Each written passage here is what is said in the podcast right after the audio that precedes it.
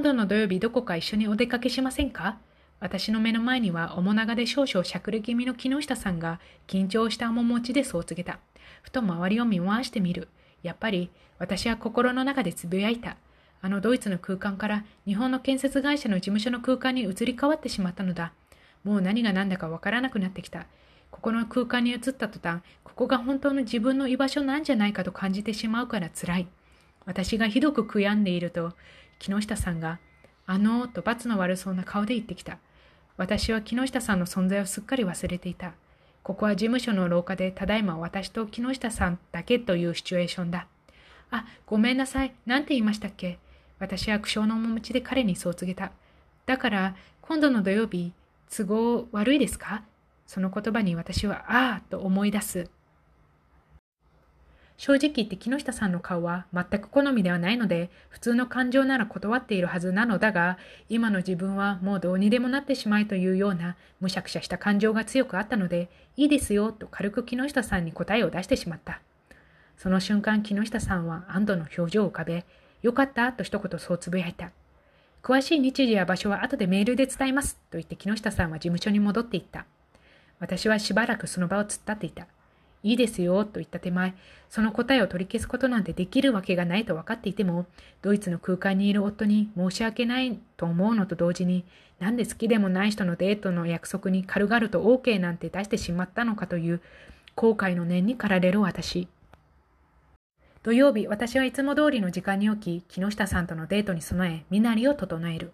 しっかし眠いな、と言いながら出てきたあくびに手を当てる私。昨日の夜は木下さんとのデートのことや笹本さんに必要に質問されたことなどを考えながら床に着いたのでなかなか寝つけなかった。あの日、早速笹本さんから何度もしつこく木下さんからのデートの誘いを OK したことを聞かれ、絶対二人はお似合いのカップルになるよと断言された。そしてやはり、あの告白は笹本さんが木下さんの背中を押したらしい。ほんと木下さんは余計なことをしてくれる。なんだかだんだんイライラしてきた。朝の10時55分、待ち合わせ場所5分前に私はやってきた。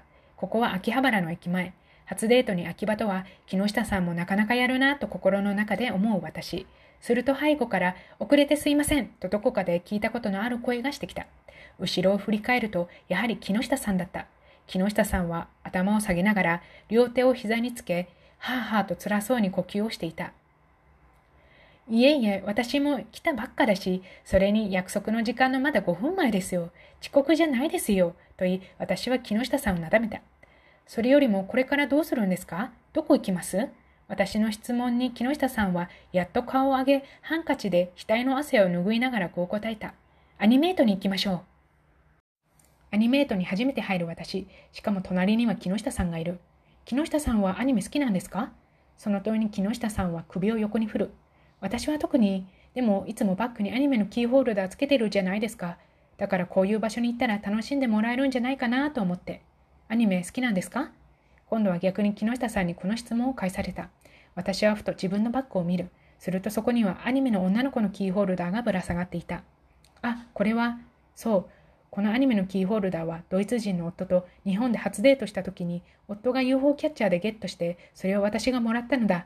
別にこのアニメのキャラクターが好きとかそういうのではなく、単に夫から初めてプレゼントされたのが嬉しくて、バッグにつけてたことを思い出した。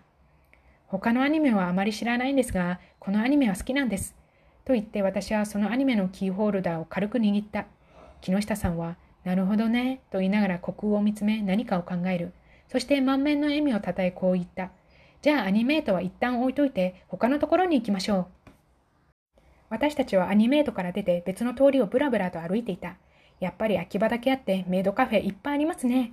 と木下さんは興味津々といった感じの表情でいろいろなメイドカフェの店を見ていた。メイドカフェ行ったことあります？と私が聞いてみると木下さんは右手を左右に振り、いえいえ一度もと強い口調で否定する。別に私、メイドカフェに行く人に偏見とか持ってませんから。と笑いながら木下さんにそう言うと、木下さんは照れ笑いを浮かべながら斜め下を向く。まあ、一回ぐらい行ってみたいなっていう気もありますけどね。照れながらそういう木下さんがちょっと可愛く思えてくるから不思議だ。